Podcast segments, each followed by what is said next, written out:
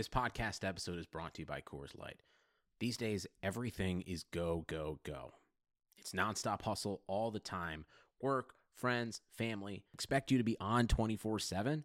Well, sometimes you just need to reach for a Coors Light because it's made to chill. Coors Light is cold lagered, cold filtered, and cold packaged. It's as crisp and refreshing as the Colorado Rockies. It is literally made to chill.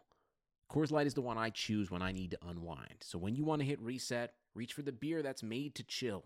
Get Coors Light in the new look delivered straight to your door with Drizly or Instacart. Celebrate responsibly.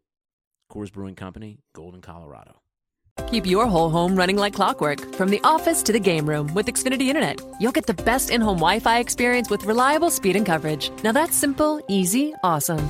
Go online or call 1 800 Xfinity today to learn more. Restrictions apply. Now is the chance to use reliable energy to grow your money with the Dominion Energy Reliability Investment. Our new investment product offers competitive returns, no maintenance fees, and flexible online access to your money. Make the reliable investment in reliable energy. The Dominion Energy Reliability Investment. To find out more, go online to reliabilityinvestment.com. That's reliabilityinvestment.com. This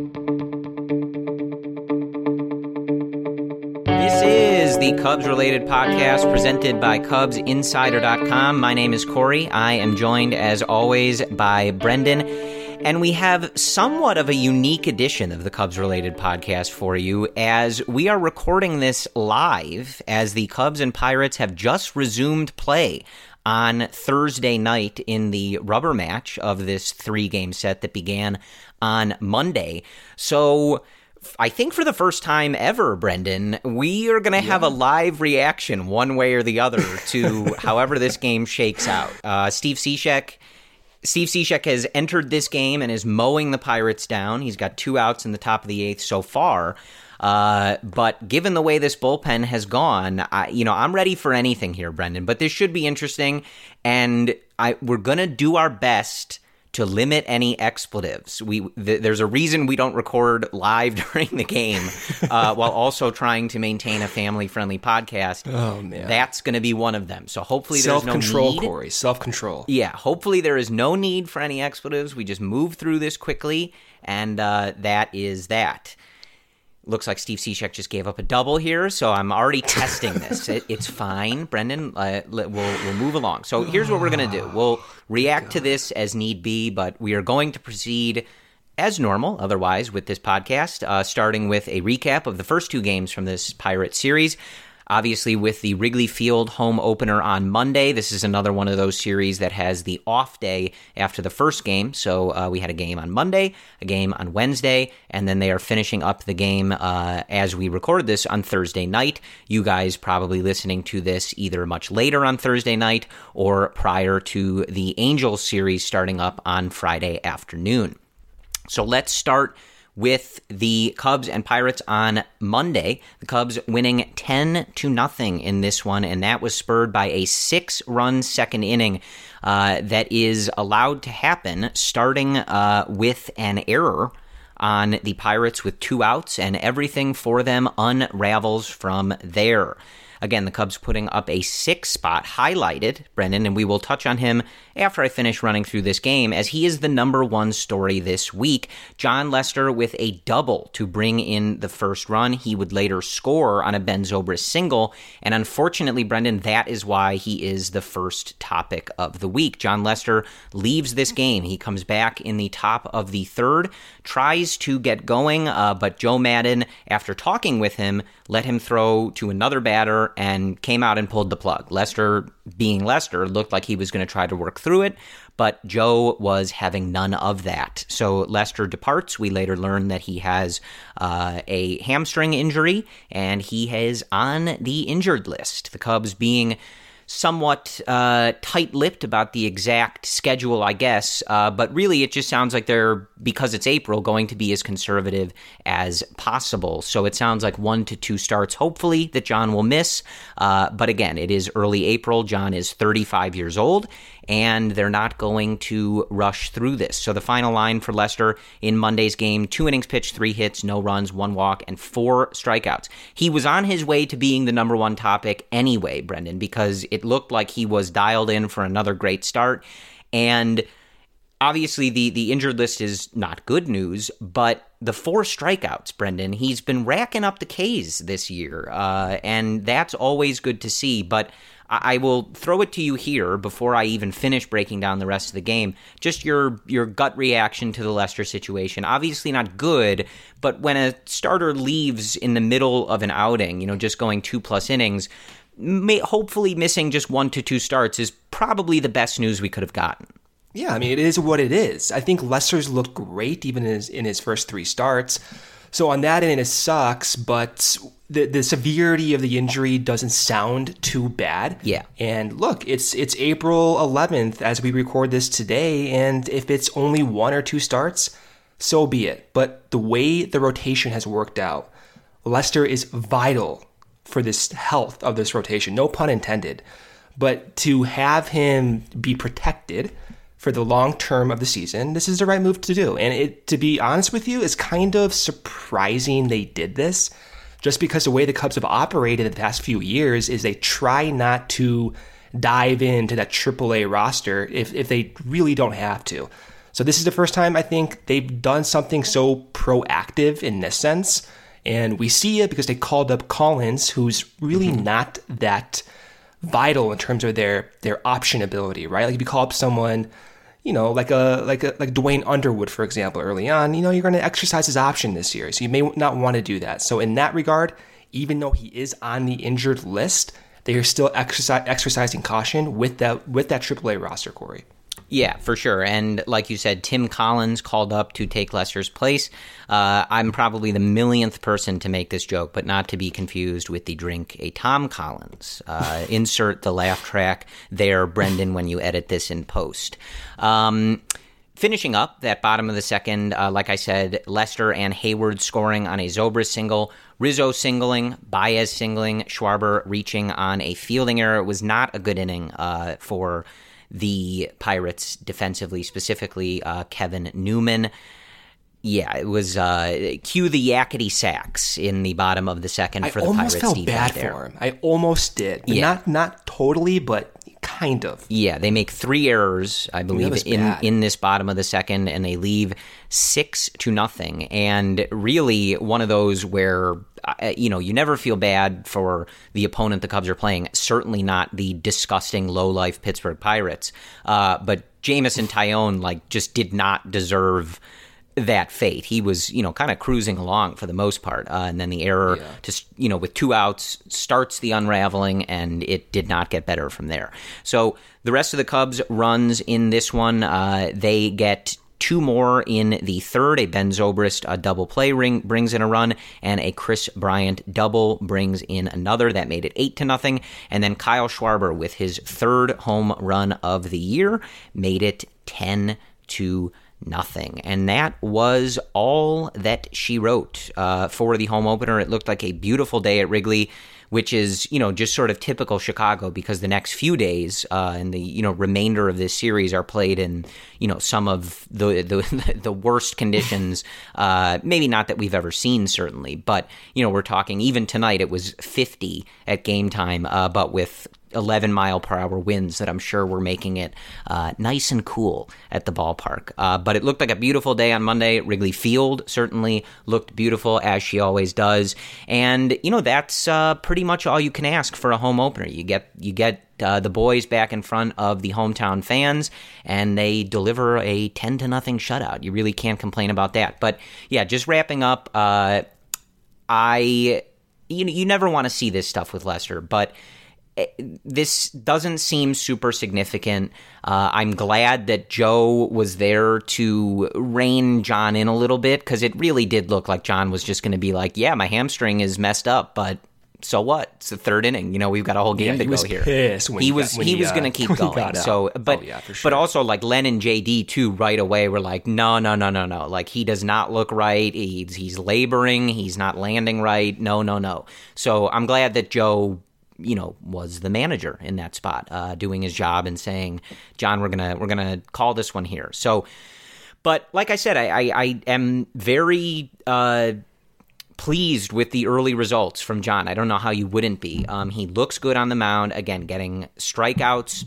He looks like his command has been really good in a lot of these starts, able to locate on the corners, especially the low edges. Uh, as we know, when Jon is at his best, he's able to do that.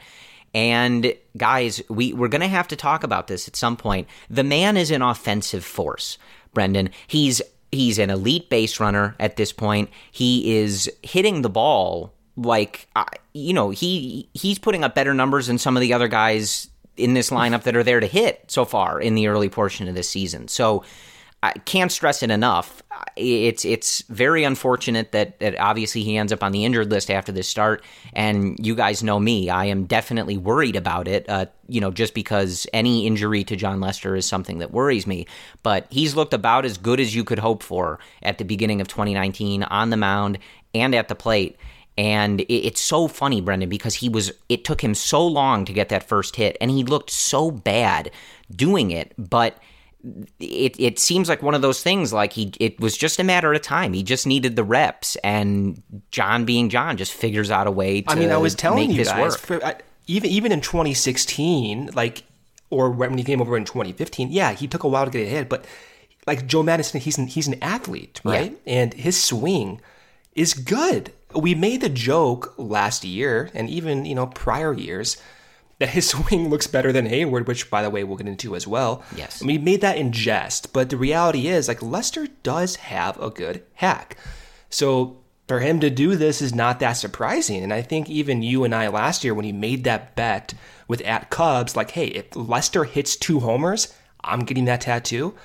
That that was a high high probability that you were going to get that tattoo, Corey. I swear to God. So yeah, I'm not surprised. I, I, I will say though, going forward, I, I kind of rather Jon not sprint around the bases so swiftly, especially in April, because that's kind of what happened. But you know what? So be it. He's a gamer. It is what it is. Yeah, absolutely. There were definitely times last year where he would take cuts and you would text me right away saying like, "Dude, you're going to have to get that tattoo. Like this guy's this guy is ripping into the ball." I mean, you said the same thing though too. Like, I'm in trouble here. Like, I'm going to have to get this tattoo. Yeah, like for sure. Like he's taking hacks, especially on some of these days at Wrigley when the wind is blowing out and stuff like that. Like he's definitely running into one. Uh, but also Jon being Jon, and this is part of the reason that I love him. His his post game tweet after ending up on the injured list is quote. Sometimes when you have elite speed, these things can happen. Great to get the W in front of the home crowd, though. Here's to many, many, many more we love you, Jon. I, I don't have nearly the uh, muscular hamstrings to make this uh, worthwhile offer, but I, I, think he knows, and everyone with the Cubs knows, if they need a hamstring donation, uh, they they can have both of mine. So uh, we hope that yeah, both of yours will make one of his. Probably not uh, even, yeah. yeah. Uh, but hopefully Jon is, you know, this isn't a long term thing, and I'm with them on the conservative nature of this approach. I think that obviously, you know, the team's record being where it's at through these first few series, you know, obviously does you want to, even though we don't want them pressing all the time, you know, you don't necessarily want to uh, just write off any semblance of urgency in the early going here. But again, when you have a veteran uh, a 35 year old pitcher who I think the the real important thing here is like this has been your guy in the later portions of these seasons and especially in the playoffs. Like you need Jon for the long term. Like if we have to get through April, a couple April starts with Tyler Chatwood or whoever Tyler who will go on Sunday in Lester's place against the uh, Los Angeles Angels. Excuse me, I think they dropped Anaheim completely. Uh, but. Ugh we can we can live with a few of those starts if it if it means Jon is right in the long term. And you know especially with something like this we know that Jon would get back out there as soon as he could and start compensating for any pain he was feeling or any discomfort. And you don't want that. That's how you lead to bigger problems with the legs with the arm. So get right Johnny and you know we'll be we'll be ready to welcome you back to the rotation whenever you are ready and able. So that was Monday's game. Again the Cubs off on Tuesday And on Wednesday, the Cubs losing five to two in this one. It was a Yu Darvish start for the Cubs. He goes five and a third, five hits, four earned runs, no walks, and four strikeouts. He does surrender two home runs. The uh, damage being done against him via the home run and Francisco Cervelli. We talked about Orlando Arcia of the Brewers on the last podcast about how if he played the Cubs every every game, he would. Uh, you know, for some reason the Cubs just can't get him out. Similar to uh, Ozzie Albies in Atlanta, Francisco Cervelli is one of these other guys. I think it was Evan Altman from CubsInsider.com was tweeting out like if you extrapolated his numbers against the Cubs to a full season, you know, he would be a 30 homer, 100 RBI guy, which is just absurd. I, I don't know what it is with some of these guys. Albies at least makes sense, but like Orlando Arcia and Francisco Cervelli, I, am not. Billy Hamilton, too. Uh, yeah, right. I, whoever's I mean, writing the, the, the scouting guys? reports on some of these guys, I, you know, I don't know. Uh, and just to update, Pedro Strop is on the mound at a rainy Wrigley Field. I mean, are you kidding right now? Are they really I know, this, this weather is terrible terrible. I, I mean, come on, yeah, it, it's it, it is pouring on this mound. Cishek, Strop, and whoever was just pitching for the Pirates Dude, are stepping he, I mean, off he's every dropping the seconds. baseball on the mound right now. Get him off the field. Yeah, this, this is, is, ridiculous. this is ridiculous. I think they're going to try this, but they're going to have to bang, bang I, I, am. I am furious right now as like we are discussing this. But uh, hopefully, you know, we can get some quick balls in play here and move on. Uh, but anyway, just to wrap up this game, because Wednesday's game wasn't all that fun, folks. We can just admit that. Um, in the top of the third, Starling Marte homered off Darvish, uh, two run shot to make it three to nothing.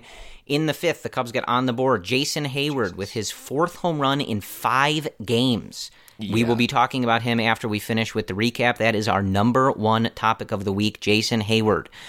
In the top of the six, the Pirates adding two more to make it five to one. A Josh Bell single, and then a Kyle Ryan error on a pickoff attempt allowed Cervelli to score. That made it 5 to 1.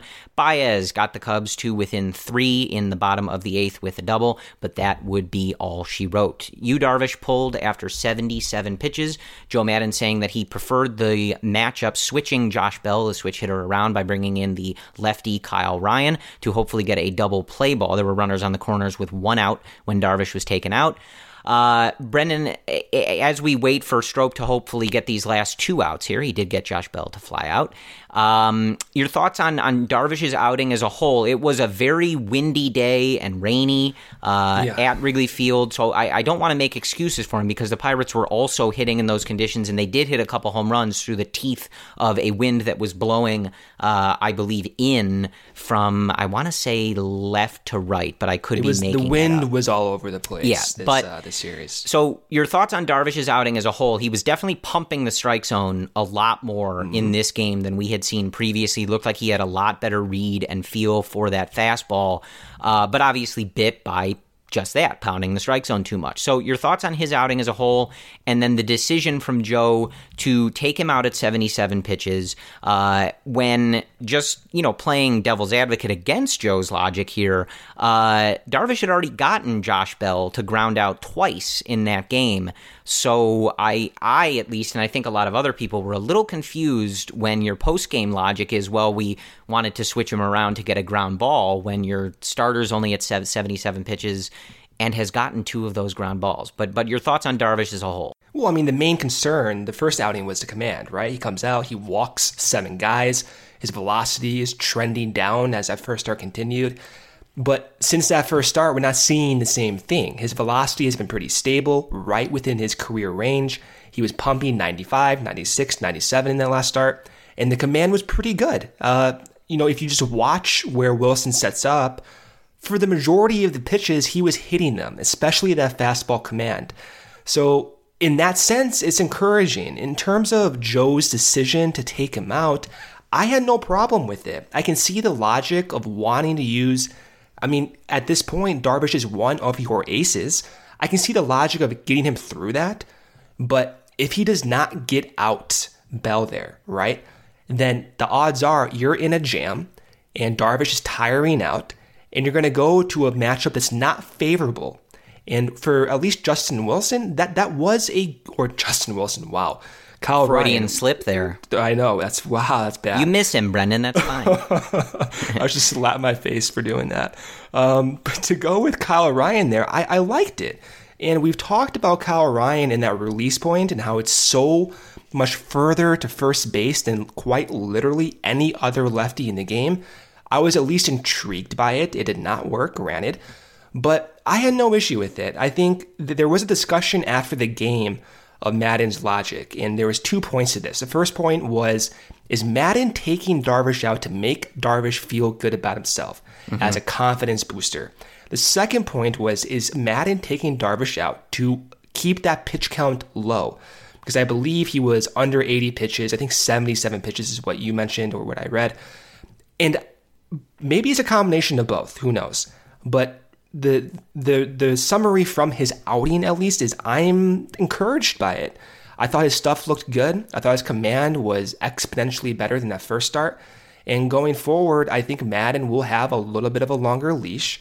And if we keep seeing Darvish pound the strike zone with that stuff, it's inevitable. He's going to get the whiffs. He's going to get the wins. It's inevitable, Corey. Okay, Brendan, I am jumping in here for the first time ever on the Cubs related podcast. Cubs win. Cubs win. Fly Cubs up. win two to nothing. They take their first series of the year, two of three from the Pittsburgh Pirates, a two to nothing final. A wonderful outing from Jose Quintana. Uh, Yeah, and as you great. wrapped up on Darvish there, that is a perfect transition. Look at that timing, Brendan. We can jump right into this game. like that, Corey. Yes, but uh, that was fun. I've never gotten to uh, broadcast a Cubs win live on the Cubs related podcast here, so that's neat. Uh, anyway, let's get to how that happened. The Cubs winning two to nothing, and this was a pretty simple one. Both starters, uh, Musgrove for the Pirates and Jose Quintana, were very, very good in this game. Jose Quintana goes seven innings, four hits, no runs, one walk, and eleven strikeouts. Brendan, he was on from the jump in this one. A great outing from Jose, and a wonderful thing to see.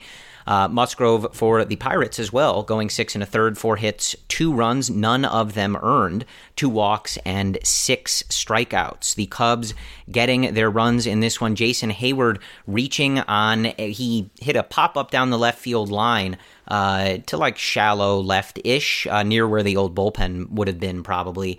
And in fair territory, the Pirates, uh, three of them converged on the ball, and none of them caught it. So Heyward ends up at second. Daniel Descalso singles him in. Daniel Descalso having a great beginning to his Cubs career. And then Victor Caratini with a double to bring home Descalso. Those are your runs. We go into a rain delay in the top of the eighth, but as you heard live on this show, Steve Cishek coming in with a clean inning, two strikeouts, and Pedro Strop earning the first save of the year for the Cubs with one inning of clean work, one strikeout for Pedro. Cishek and Strop definitely, Brendan, were not messing around. They were probably pretty annoyed that they had to wait around to pitch in this one, and they were not going to uh, they were not going to mess around with that. So they they made really quick work of the Pirates here, uh, and the Cubs win this one two to nothing. So. I we have a series win to discuss. I, this is great. First time, first time in like what seven months? Yeah, this is uh, exciting. It's it's nice to be able Win. to really just I think stay on a positive note because I think similar to that last game that the Cubs lose to the Brewers, you know, the game on Wednesday is is frustrating. You'd certainly like uh, you know maybe a better outing or just result for Darvish. Um, but you know, look, the, the the recipe of all of this: you take two of three, you you, you win the series, and things are going to work out for you. So. Uh, two shutouts for the Cubs in this series. Uh, they they pound the Pirates with runs on Monday. Altogether, I, I, I think this was a, a pretty good series, Brendan. So, any any thoughts just like on this these three games in general before we move uh, to who is currently the uh, well, one of. I, I guess you could make an argument for Victor Caratini too, uh, but Jason Heyward, who right now is literally the best hitter on the Cubs. What a world we live in. Uh, Indeed. Yeah, but the the series was a step in the right direction. We we described the Cubs' progression as baby steps, right? And the bullpen, at least for you know two of these three games, shut down. They shut down every single Pirates batter. You had, of course, Seja come in. You had Strop lock lock everything down. And this is kind of what you want to see. You want to see them get off on a positive note You have a very favorable schedule coming up at Wrigley Field. And at least for Q, coming off that bad start, that disastrous start, his previous outing, striking out 11 guys, I believe that's his second most strikeouts, um, other than that one opening day start against, or the debut start against the Orioles. That's good to see. So, I mean, my, my final thoughts just from the series before we get into Heyward is good to see the pitching do well. I am encouraged by Darvish. I am saddened by Lester, but not concerned. And baby steps. We're seeing baby steps in the right direction. We're seeing Kyle Ryan, Webster get more of a chance. We're seeing Cishek kind of stabilize. I, I think ultimately this is kind of what you realistically hoped for. Of course, we want to see a sweep, but for the most part, the Cubs played solid baseball these three games. Yeah, absolutely. And and definitely Keep all your entertainment options centered with Xfinity X1. Access live TV, Netflix, and now Hulu and Peacock. Ah, streaming Zen. Now that's simple, easy, awesome. Xfinity X1 gives you the most complete entertainment experience with everything from live TV to your DVR to on demand favorites and your streaming apps. Just use your voice remote to easily find what you want to watch. Go online or call 1 800 Xfinity today to learn more. Restrictions apply. Netflix, Hulu, and Peacock memberships required. Bet Saratoga from anywhere this summer with NYRA Bets, the official betting partner of Saratoga Racecourse. NYRA Bets players enjoy world class HD live streaming covering races worldwide, instant replays, exclusive bonuses, and earn points on every bet. New customers that sign up today receive a bonus match on their first deposit up to $200 with promo code SPA. Join today at nyrabets.com and make sure to use promo code SPA to earn your sign up bonus up to $200 this is what we were hoping for when we we finished up that series over the weekend. Get back home and just just right the ship. I yeah. not to use pirate or ocean related puns because the pirates were in there, but get back to Wrigley Field and just sort of start the season anew almost. Just just take it one series at a time, win the series, play good baseball, and we'll take things from there. So this yeah. was a very good start to that, again, with uh, Tommy La Stella and the Angels coming to town. And I do want to point out before we jump right into Heyward, uh, Tommy La Stella hit three home runs in a three game sweep uh, of the Milwaukee Brewers. So if the Cubs are able to take two of three or sweep the Angels, really great work from Tommy La Stella. Yeah, uh, you, Theo Epstein yeah. playing 4D chess here, sending La Stella to the Angels to have him uh, do some, you know, sleeper cell work on the Brewers when they head out there, and hopefully, you know, I, I think it's only reasonable to expect him to just lay down uh, playing the Cubs at Wrigley Field this weekend. But let's move to Jason Heyward, Brendan, and as this game finishes on Thursday night, Jason Heyward will leave the game with a 351 batting average and an 1120 OPS. Like I said, with his homer on Wednesday, he homers in four of five games dating back to uh, this past weekend, obviously, where he hit three in that series. look, right? Yeah, where um, do we um, begin? Like I said on this this when we wrapped up the, the, the weekend series, there is if you go back in in the archives of this podcast, a 100% success rate when we say something concerned about Jason Heyward's hitting, he always hits Every well in the game or series after. So we definitely could pretend that we express those concerns out of some reverse psychology, but that's not really what was happening. But Brendan, I, mm-hmm. I, throw it to you here. I mean, Jason Heyward is. We, we talked about exit velocity and how that was not the be all end all, and it isn't. And you know, when you pound the ball into the ground to second or short, whatever, it's not necessarily productive. But we have seen Jason lifting the ball. He, he's eh, that that homer, uh, one of these homers, you know, the, going the other way. He's driving the ball to the alleys. He he's not necessarily just just banging everything into the ground, uh, but when really a large portion, and I know you wrote at CubsInsider.com today about his average exit velocity, but so many of the balls coming off his bat right now are just being ripped Brendan. And, you know, we saw, I think, in his last at bat on Thursday night, you know, a, a pop up that, you know, we have seen a lot from him over the years. But in general, man, like just, uh, you know, to start this season, he's, he's ripping the ball and he is getting it in the air with a good bit more frequency here. Yeah. And so here's the thing about the exit velocity statement. So, it is not the end all be all, right? But it does give you information. It's not as if, you know, you want to throw it out the window. But that's not the reason totally for Heyward's success right now. The reason is he's hitting the ball well. I know it's general, but this how it is. So his launch angle is double that of his past four seasons. Okay. So right now it's at 19 degrees. When he was debuting with the Cubs in 2016, it was 10 degrees. Guess what? 2017, 10 degrees. Last year, 9 degrees. So yeah, he's doubled his launch angle and he's combining that with an improved exit velo. So that's why he's being successful. So for, for Heyward, you can pound the ball 95 miles per hour, but his issue was it was right at second base all the time. So that's why he's doing, he's having all this success. Plus, at least in the short term, his his pitch recognition, the the peripheral suggests he's seeing the ball better. I can't. I mean, it's the only way to describe it. So he's swinging at about seven percent less pitches outside the strike zone, and when he does swing, he's barreling up. So th- it's a perfect recipe for success.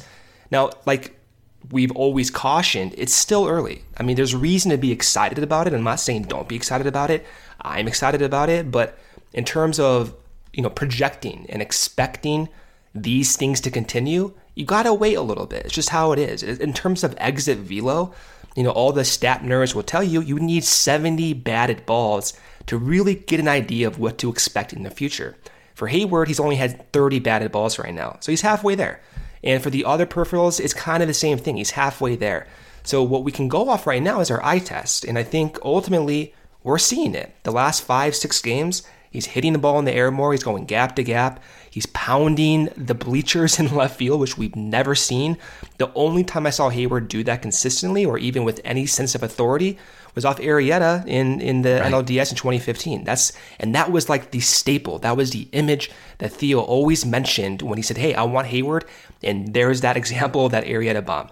So where I'm at with this right now is I'm excited about it. But at the same time, I'm cautiously optimistic. I still think we need to see this to continue for the next two to three weeks because at that point, then yeah, you can be a little bit more comfortable assuming that Heyward's going to give you the value that you hope to see, Corey not to be, you know, obviously hard to make long-term conclusions out of all of this, but I think right. in the short term, it's it's difficult not to be at least uh, intrigued and a little bit excited. No, I mean, I'm, because, I'm, stoked about it. Oh, like, oh, I'm, of course. yeah, no, no, no. I know, I know yeah. that that's what you're saying, but you know, you you look at and, and we talked about this before that even when he was kind of at his worst as a hitter with the Cubs in the early portion of his career with the Cubs, you know, he was always not that much away from still being a rather productive player just because of how good a base runner he is and a fielder that he is. He's always had the ability to walk, and currently in, in, this season, the 2019 season, walking at a 15.6 uh, percent clip, yeah. only striking out at an 8.9 percent clip. Uh, that's good for a 456 WOBA and a 178 WRC plus. I'm I'm not counting on those last two numbers to stay there, but it's just to say that you know he is hitting the ball hard. He's been lifting it a little bit more, going the other way. He's always been a good base runner, always been a good fielder, and has always been able to put together good at bats and take walks when the pitchers are giving them to him. So it's all just to say that, you know, it's been quite a project to change that swing and to get it to this point where he's producing these results. But I think that the reason for optimism here is that he has always been a very talented player in so many aspects of the game of baseball that if these offensive numbers can even just continue creeping up, he's going to be a, a, productive player for this team, you know, and, and certainly, and as I said, even when we were talking about, uh, you know, the concerns we were sharing with him early in the year, like he, he's, he's, he's never going to be the like worthless player that some people that just don't like him will always claim he is, that he's overpaid, this, that, and the other. Like, he's never going to be that. That narrative is not and really has never been true. Uh, but if if he can just keep creeping those offensive numbers up there, he can be a very valuable player for this team, and certainly not one that we're going to have to worry about as much if he's out there every day uh, and and getting in that lineup. Right. And as we always say, like Brendan and I are happy to eat crow. Like we want these guys to be good. Like we're just kind of calling it as we we were seeing it. And I, I, think to be fair, Brendan, at most on Heyward, we were basically just saying we were tired of kind of having the same conversations over and over, which I suppose is somewhat hypocritical because this is also part of that, like where he hits well for a week, and then we have the discussion of whether he's going to be the, play, the, the, the player that we saw. Well, that's, that's, why we were before, saying that. It's exhausting yeah, right. to get your hopes up. because here we are, and now week. we're doing it. So yeah, we're we're, I mean, we're fueling that, but. Again, like as with the other years, there is legitimate reason to be optimistic about this. Again, not that he's going to put up a 456 WOBA on the year, but that he can be a, a solid offensive player. Uh, and if he's able to, you know, show you that pop and deliver some of those home runs every now and again, he, he overall will be a very productive player for this team. And Brendan, I, I, I think that it's important that this is happening because with one of the other things that we talked about, which was uh, me sort of saying that I can't handle Albert Almora leading off anymore. the front office and or Joe, especially Joe, are also seemingly on that train. We are not seeing Albert lead off anymore. And often in these last several games, we are seeing Jason Heyward patrolling center field, which I like, uh, by the way, a lot. Sure, yeah. yeah. and and as he continues, you know, if he continues to hit again, not necessarily like this, but better than he has in the past, that's probably going to be what we see going forward unless Almora gets in there and gives them a reason to change that. But it, it still has been a, a good bit of a struggle for uh, young Albert Almora. It's just not there at the plate right now for him. And, you know, you do look at that kind of similar to the Ian Happ thing. I know those two kind of get lumped together, probably unfairly to a degree. Well, they uh, play the same positions. Right, but I just mean they're, I mean, they're yeah. different players and their development is not exactly the same and, and doesn't have to be tied to the other person uh, for them to focus on their development and ultimately reach their ceiling. But it, it does kind of get to some of the logic that we were hearing and thinking when the Cubs sent Ian Happ down during spring training that you know, ultimately you want Al to be able to get in there and get those opportunities and try to make those adjustments, but you get to a point where you wonder how often you're going to be able to give him those chances, especially when the team starts as after Thursday's game, the Cubs are four and eight. But with the start that they've had, you know, it becomes a little harder to say, yeah, let's keep this guy out there. We'll ride through it and hopefully he can make those adjustments. You know, sometimes you have to turn the focus to winning. And when Heyward's as hot as he is right now, he's going to be in there. You want Schwarber getting the opportunities uh, as well, you know, both against righties, who he hits very well, and to make those adjustments similarly against lefties. You know, we haven't seen David Bote get in the starting lineup very often lately. Yeah. Daniel Descalso is hitting the cover off the ball right now. So you do kind of, you know, going back to just specifically Almora, you do kind of get into a little bit of that same situation where you're thinking like we want this guy to get better and you know make those adjustments and improve. Uh, but it's it it does get kind of difficult to figure out when exactly to do that. Well, I think the issue too with Happ or with Almora is he has value to this team defensively. Mm-hmm. And for Happ, he's not the best defender. We know that. The eye test passes that, the numbers pass that. And so when you get into the sixth or seventh inning, and you want that late inning defensive replacement, there's no other better option on the team than Almora right now. So it's hard to balance that. For Happ, it was easier because really, if his offense is not carrying himself, his value's not going to be there. So I, am not saying it makes sense right now to send him down, um, but I understand it. If, if, people want to see Almora, you know, right the ship, uh, these Pirates puns are killing me, but whatever. But if they want to see him get things together, I I can get behind that idea of sending him down. But the alternative then, you have to ask yourself, okay, if we're going to do this, we're riding with Jason Heyward in center field for the time being. For me, I don't necessarily have an issue with that. But then your corner outfield positions are Zagunis, Schwarber, Bryant, and uh, Zobrist, right? So that's not the best defensive alignment. KB is a good defender, by the way, but just saying in general, not the best defensive alignment that you can put out there. So I I don't know. If you're going to ask me, hey, should Almora be sent down? I can't give you a confident answer because I do tough think, situation. Yeah, it's a very tough situation. I, I personally, I, I I just rather see Heyward play more, but I want to see Almora develop. So I don't know what to do here, Corey. Yeah, it, it like it, like you were just saying, it's it's a tough situation because Almora does have value to this team, and it's it's not exactly easy to you know f- figure out the answer if you do send him down, and then like what are you doing with Happ, and it, it's also hard to know. You know, a lot of this stuff isn't results based. You know, Ian Happ, they're not necessarily they're not always just going to look at his slash line. They're going to be looking at how he's doing. And, and one of the reasons we saw that he was sent down was that he was swinging through hittable pitches over the plate and in the zone. And. Yeah you know, so that's going to be something that their scouts and, and their coaches and their staff are going to have to be evaluating. And, you know, it would be similar to Almora. If you were to send him down, you know, the concern right now is that he's not able to hit at a level that keeps him in a lineup against major league pitching. You know, how are you judging that if he goes down to AAA? How are you judging that he's making those adjustments and is going to come up and, and not suffer the same fate of a, you know, sub 500 OPS to start the season here? So it's tough, but, but it is very clear. I mean, to anyone that's been watching this team, uh, especially over the last couple years, but even just so far this year, that he's been phased out of of whatever role they had envisioned for him to start this season. He's not been phased out completely of playing, but he's not getting those regular starts. Certainly not at the leadoff position, which is I think what everybody was kind of assuming, uh, especially against left-handed pitching.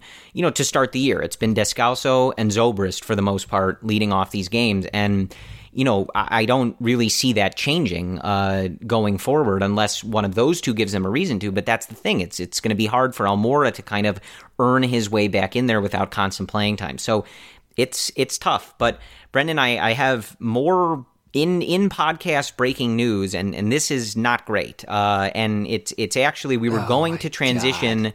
To this I can only take so much bad news on Yeah. like breaking bad news. Right. Uh, we were going to talk next about Victor Caratini, and I was literally about to say that we are always happy to eat crow. And we talked all offseason about wanting a better backup catcher, wanting a, a more veteran presence, a better pitch framer, etc. The Cubs didn't do that. They opted for Victor Caratini, and I think Brendan and I both disagreed with that. Uh, But he has been great to start this year. I, you know, he's not going to jump off of the screen as a defender, but I think his his defense, his game calling, his receiving has been just fine, at least just from the eye test. Uh, and to start the season, it's obviously only 17 plate appearances because he's the backup catcher, uh, but he has eight hits in those 17 plate appearances a home run, five RBIs, three walks, and just four strikeouts, a 571 batting average, a 647 OBP, and a 1,000 slugging percentage for Victor Caratini. Uh, the news I have for you I am reading this tweet directly from Sahadev Sharma of The Athletic. Quote, Caratini hurt his left hand in his last at bat. This, of course, being on Thursday night. Possible hamate injury. I don't know what that is, so I'm not One sure if the- I'm It's one of the hand bones. okay. Thank you. I'm glad we have you here to. I'm your uh, resident medical. Yeah, I, I don't know if I said that it's right. A scary thing. Hamate, hamate. I'm sure I'm Hamate like bone. it. Hamate bone. Hamate. You know, I took I took a, I took a biology course in, in college. I kind of know what I'm talking about. Uh, hamate I is not close then. Sorry about that. Uh, but anyway, possible hamate injury doesn't sound optimistic. Felt it on first swing of his last at bat and was still able to come through with the RBI double, which is really impressive. But tough for him. He's had such a great start to the year. Is the end of the quote for Sahadev with a lot of Brendan and I's, uh, you know, additions in there. Mark Gonzalez of the Chicago Tribune tweeting out that this particular injury usually takes around six months to heal. uh, but anytime you're dealing with the uh, the hand, you know, even though it may take six weeks to heal, you know, you never know what you come back with, right? Like then there's always, you know, getting Yeah. those rehab starts in. Do you have the power still Yeah, in so your hand? So Almora broke his hamate bone. Uh, I think his second year with the club, like in 2013 or 2014, he broke his hamate bone. Um, so I mean, it took him a year to get back. It sucks. It, like you lose a year of development. Even for Victor Caratini, you lose that year. This is a huge blow. Yeah, and part of the concern that we had for going with Victor Caratini as the backup was not 100% rooted in Victor Caratini. Part of the concern that we shared was that the depth behind him in the Cubs organization was not especially strong. And unfortunately, you know, now you're staring this problem in the face. And, that, you know, there again, there was a reason that this was a concern for people, and it did not revolve only around Caratini. And I, again, I, we're always happy to eat crow. I don't say that to let us off the hook. I literally said on this podcast that I did not think Victor Caratini was a backup catcher on a championship team. So he was uh, starting this season proving all of his haters and doubters wrong, and I include myself in that. So I'm, I'm never one to shy away from admitting that.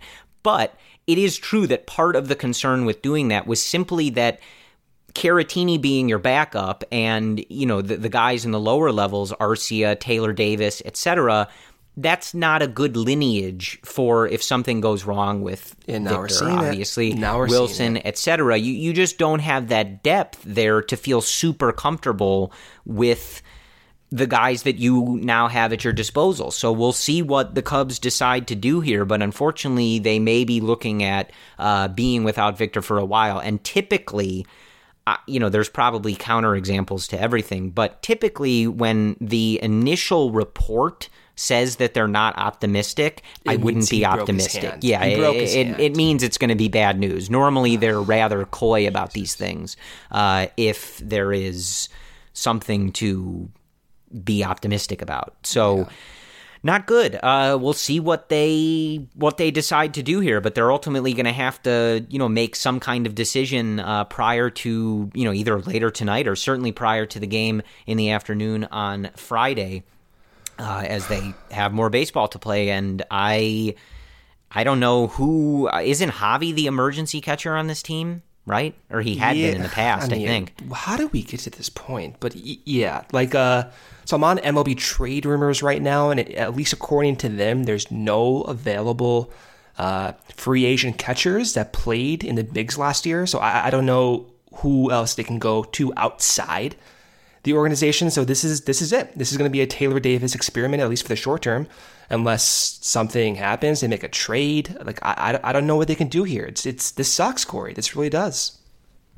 Yeah, and you know, also just very uh, taking sort of the our personal. Uh, you know, discussions on it out of it. This this sucks for Victor, man. Like, yeah, this is one of those guys who, you know, over the last couple of years has gotten his shot at the major league level. He he's done good work in the Cubs minor league system to earn this shot, and you know, finally performing really well and you know obviously played a, a big role just in tonight's game uh, and it's just a shame to you know see someone get this opportunity that they've worked very hard for and you know start doing really well and and gaining everybody's confidence and uh you know uh, continuing with that comfortability obviously he catches Cole Hamels every time so like they're building that that. familiarity you know and it's it's just you you hate to see this for these guys who work so hard to get to this level uh when and we see it so often it seems like where they guys finally get a chance things are going right and uh you know these things happen so Schwarber it's behind the unfortunate dish. Oh right, uh, I did yeah. forget about that. Yeah, Yeah, he's done with that, um. Yeah, we're not going to do that. Um, after he destroyed his knee, we're not going to put him behind the plate. Uh, but I, I wouldn't be surprised if, like, a in the clubhouse right now, Kyle went into Joe's office. Like, I'm ready, man. I'm ready, I got my in." catcher's gear still in my locker somewhere. Like, I'm ready to go, man. And Joe's like, Yeah, no, Kyle, we're not going to be uh, doing that. But not great. So that's uh, yeah, it's uh, unfortunate. Yeah, We were all kind of, I think, feeling pretty good. The Cubs winning their first series, playing at home, things were really nice. And like I said, I was literally about to transition into how good Caratini has looked to start this year as I was reading that tweet uh, come across the newswire here. But there still is a lot of positivity, though. Like I know, Oh, of course, yeah. It's just Yeah. it- it's just one of those things where it's like, of course, you know, we're finally like trending in a, a totally positive direction with this season, and we, we we still need something to uh, to bring the down the mood.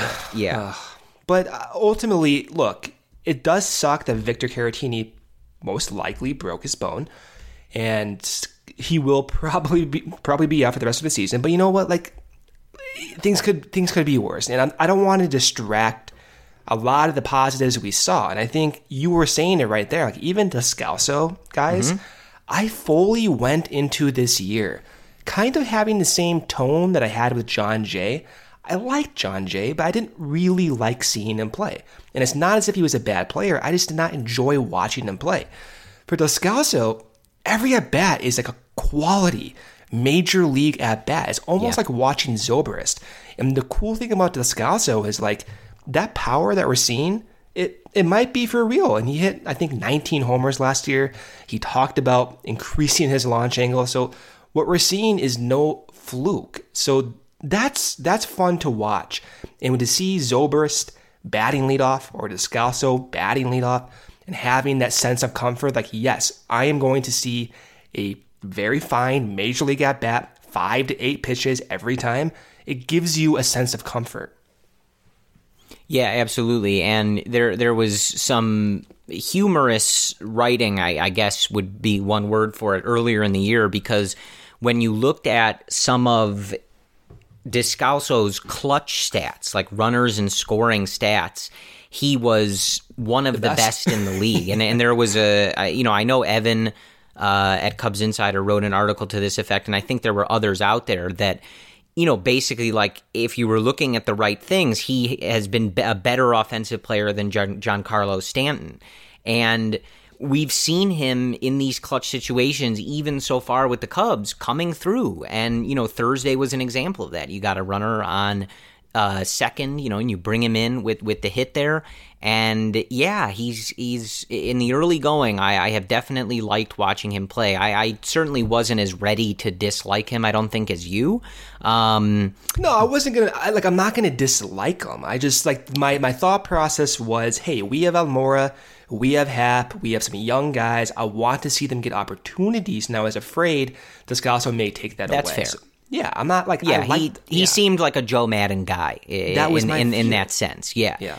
But uh, you you've got to like it so far. And i think anytime you know you bring in those veterans and and they show you why they were brought in it's it's always good to see. And especially you know with this group being as consistent as it's been for the cubs obviously with some you know uh, additions and changes throughout but with how consistent this group has been and, and the names that we've been seeing, you know, it's always kind of a, a trial period, I guess, in the early goings of these seasons to see, like, okay, here's the new guy. Let's see what he's bringing. Let's see how he fits with everybody. And uh, yeah, I, I'm I'm with you. I I, it, I mean, obviously, you know, with the numbers he's been putting, in, it's hard not to, but in in a visual sense as well. Just like the game that he's bringing, like you said, professional at bats. Look like he has a plan up there. Yeah. He's willing to take walks if they're coming to him, and he, you know, he's putting good swings on the ball. So yeah, I, I am I am all for that. He's looked good in the field as well, and that has been uh, a good move so far. So for you know, some, a move that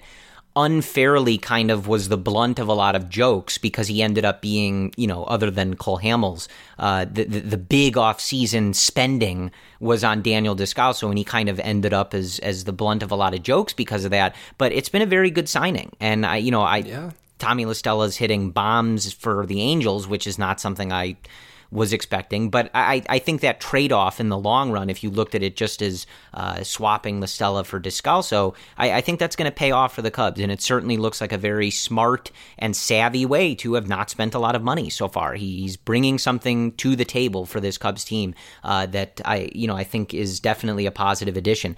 One other positive uh, I, I just want to mention, and then I, I'd, I'd like to talk just for a minute about uh, the, the, the big boppers for the Cubs who are not really doing just that. Uh, but the only thing I want to say is the bullpen scoreless streak. Getting this from Tony Andracki from NBC Chicago, now to 17.2 innings. So obviously, with the Darvish start, Kyle Ryan was on the mound and let inherited runners score. But in terms of runs being charged to the Cubs bullpen, they are now 17.2 innings from the last time that has happened. That, that's pretty simple. I don't even know that there's much to delve into there. We we we talked about throughout these early series. Obviously, that was a concern coming into the season. It was certainly a concern in the early portion of the season. And we talked about, you know, kind of having that urgency of if if certain guys are giving you good innings, keep going back to them and let them earn a bigger role until we get this thing stabilized because we can't keep throwing games away.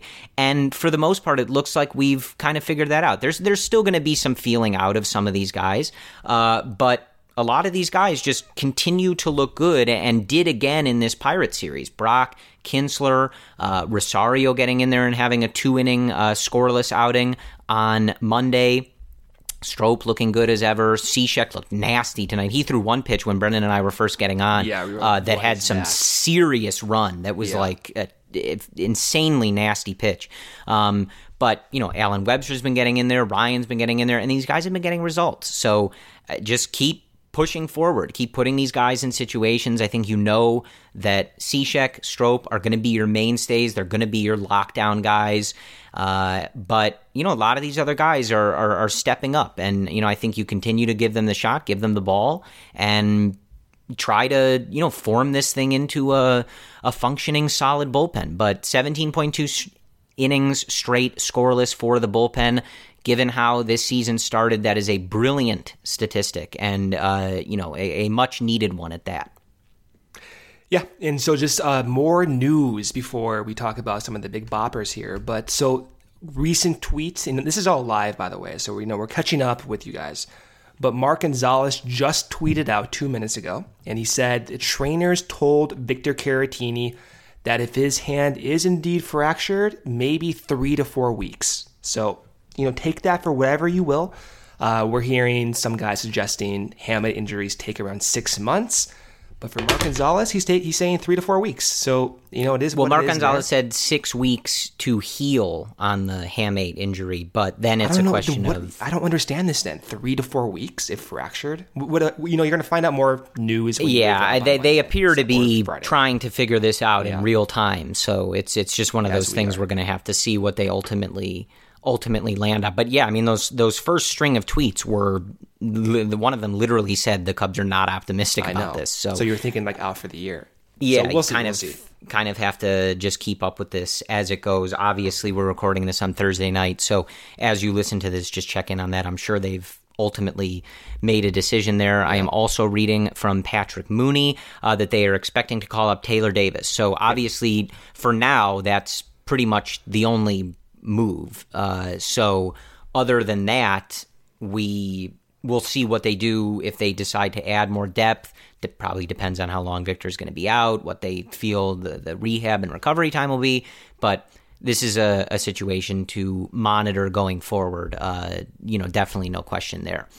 But Brendan, I do want to talk about um, the the middle of the Cubs order here, and obviously it it ranges in in degree here. I, I think of the three. Well, I mean, I guess really the four. Uh, Kyle Schwarber had a very rough series uh, in terms of, of strikeouts here against the Pirates, and but when you look at Kris Bryant, Anthony Rizzo, and Javi Baez leaving this series with the Pirates, none of them have an OPS over 800. Baez the highest at 791.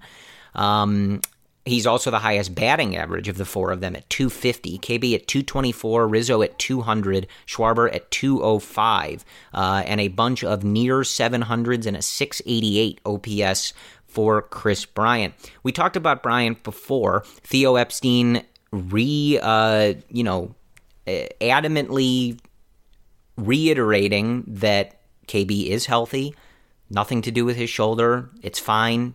Don't worry about that. But I, I, I, I throw it to you here just because you know you, you you go back and listen to this podcast and you listen to the names we're talking about, right? Heyward, Descalso, Caratini, etc. On Thursday's game, those were the six, seven, and eight hitters for the Cubs. Now, we've seen Descalso get up in the leadoff spot, but Zobrist was there tonight.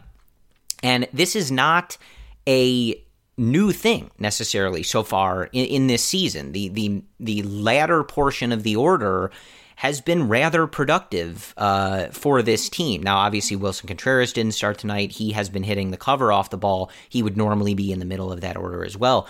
But just any thoughts on on these guys in particular? And like I said, especially when you're talking about this group, Bryant, Rizzo, Baez, Schwarber, an entire range of differences between these guys. So it's it's obviously not uh, something you can look at and throw out, you know, one overarching thing that that is going on or anything like that. But the middle of the Cubs order is struggling, suffice it to say. So just Bet Saratoga from anywhere this summer with NYRA Bets, the official betting partner of Saratoga Racecourse. NYRA Bets players enjoy world-class HD live streaming covering races worldwide, instant replays, exclusive bonuses, and earn points on every bet. New customers that sign up today receive a bonus match on their first deposit up to $200 with promo code SPA. Join today at nyrabets.com and make sure to use promo code SPA to earn your sign-up bonus up to $200.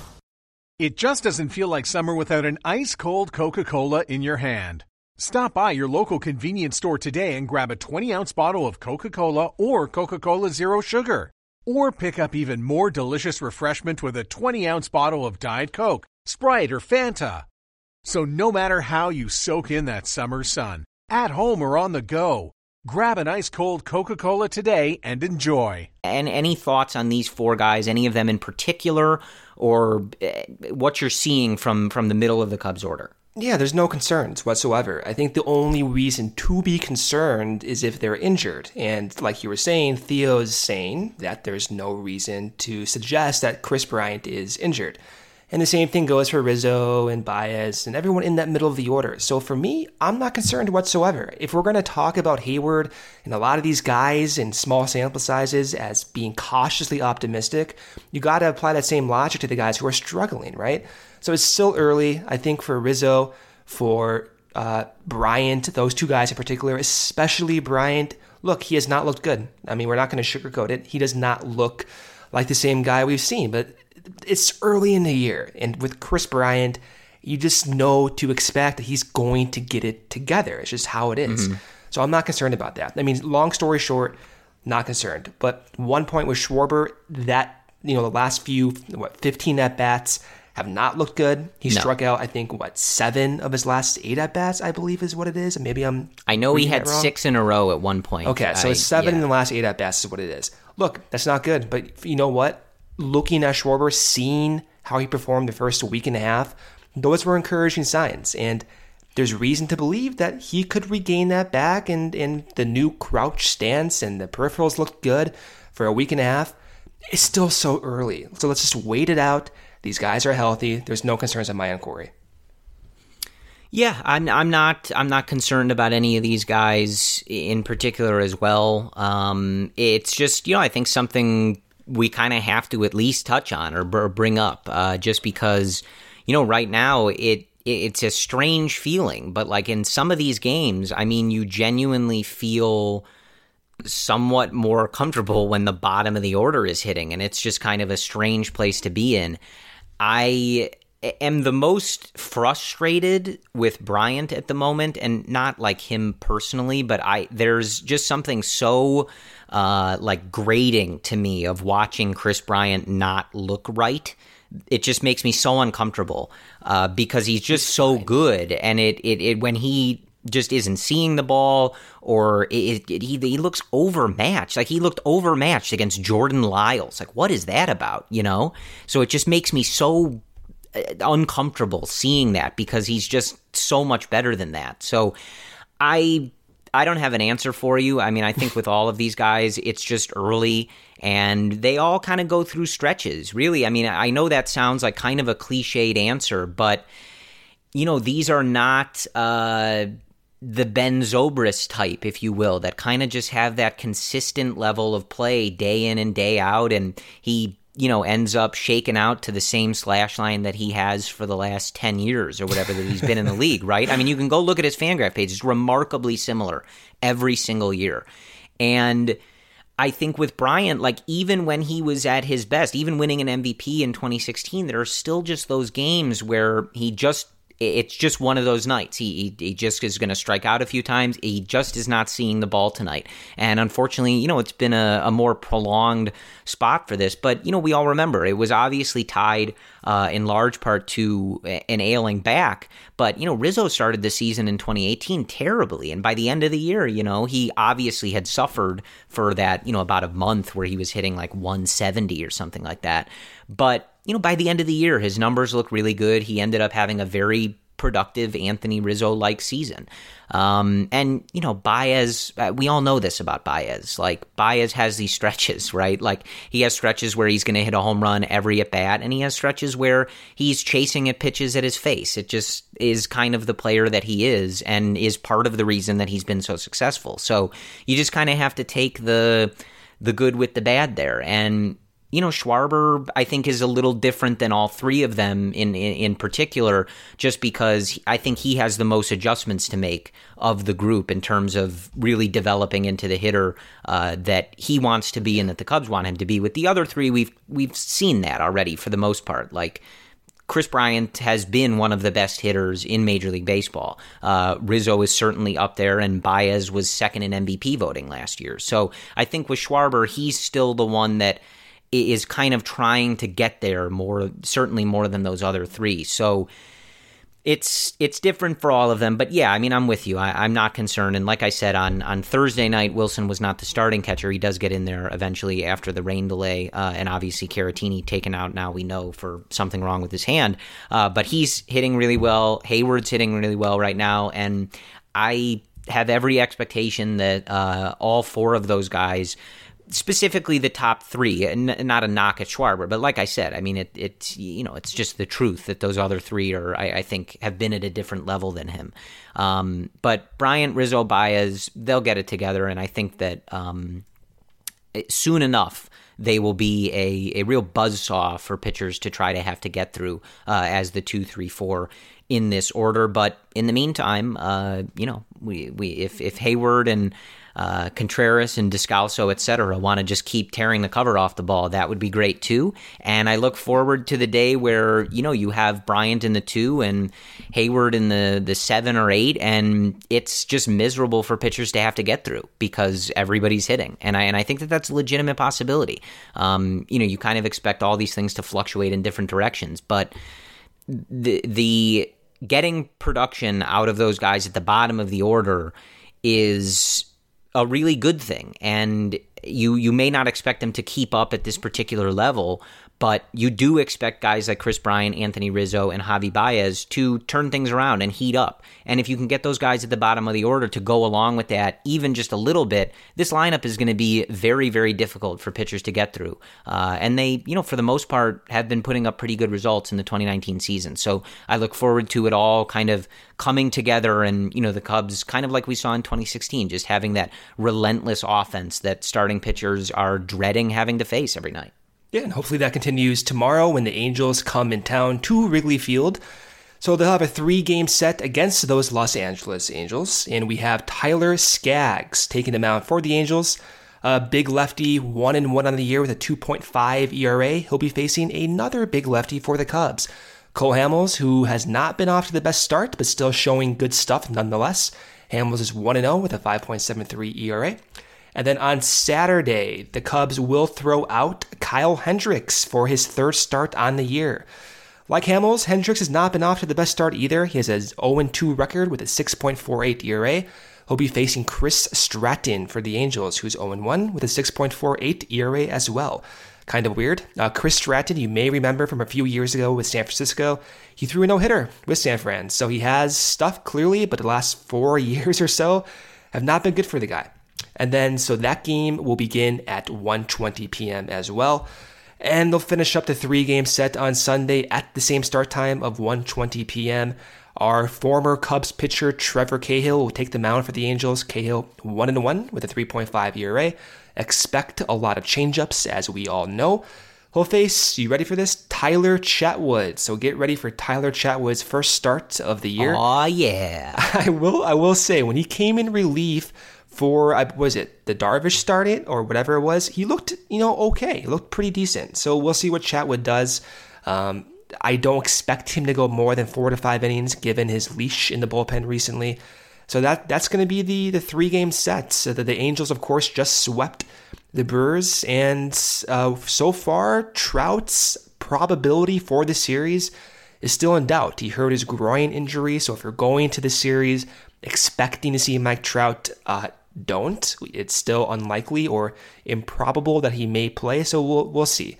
So that's the three game set. I think what I'm looking for the most is just seeing those lower uh, order guys continue to hit, seeing Heyward continue to hit, and seeing ultimately Kris Bryant get back on track. And the pitching staff we know has its issues in the early running, but getting those guys back in track, especially Hendricks, he's doing it again with the with the early season homer rate.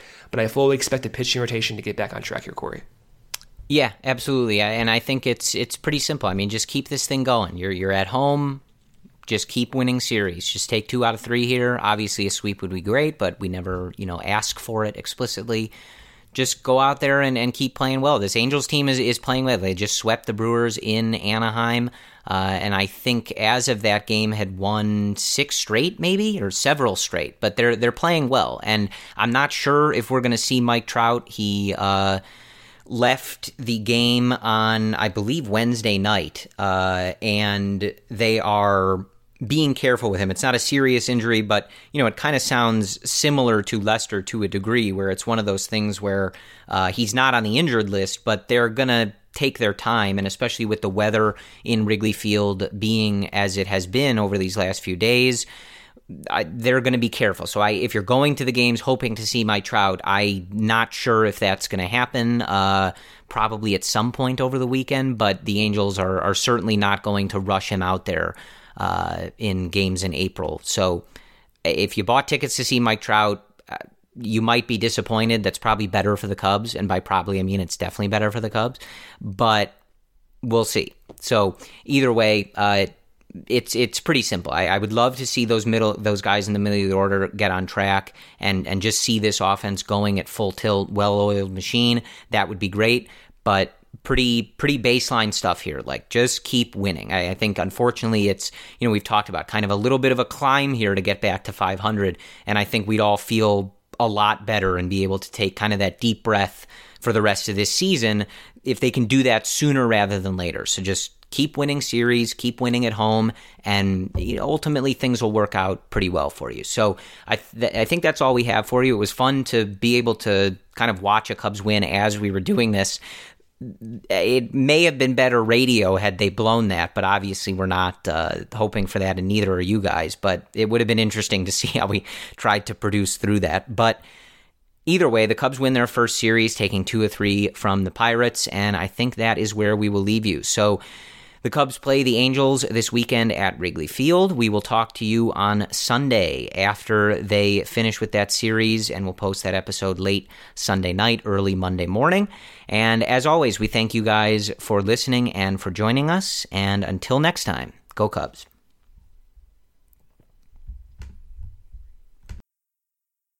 In Southern California, you're in your car a lot. Over time, you're going to put some wear on it. But new Toyota owners don't really have to think about that because they have Toyota Care. They just stop by the dealership, hand over the keys, and get no cost factory maintenance, covering normal wear for two years or 25,000 miles, whichever comes first. Get all the details on Toyota Care when you visit buyatoyota.com. Your Southern California Toyota dealers make it easy. Toyota, let's go places.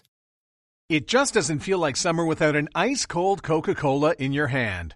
Stop by your local convenience store today and grab a 20 ounce bottle of Coca Cola or Coca Cola Zero Sugar. Or pick up even more delicious refreshment with a 20 ounce bottle of Diet Coke, Sprite, or Fanta. So, no matter how you soak in that summer sun, at home or on the go, grab an ice cold Coca Cola today and enjoy. Sugar Ray Leonard, Roberto Duran, Marvelous Marvin Hagler, and Thomas Hearns. Legends, whose four way rivalry defined one of the greatest eras in boxing history. Relive their decade of dominance in the new Showtime sports documentary, The Kings, a four part series premiering Sunday, June 6th, only on Showtime.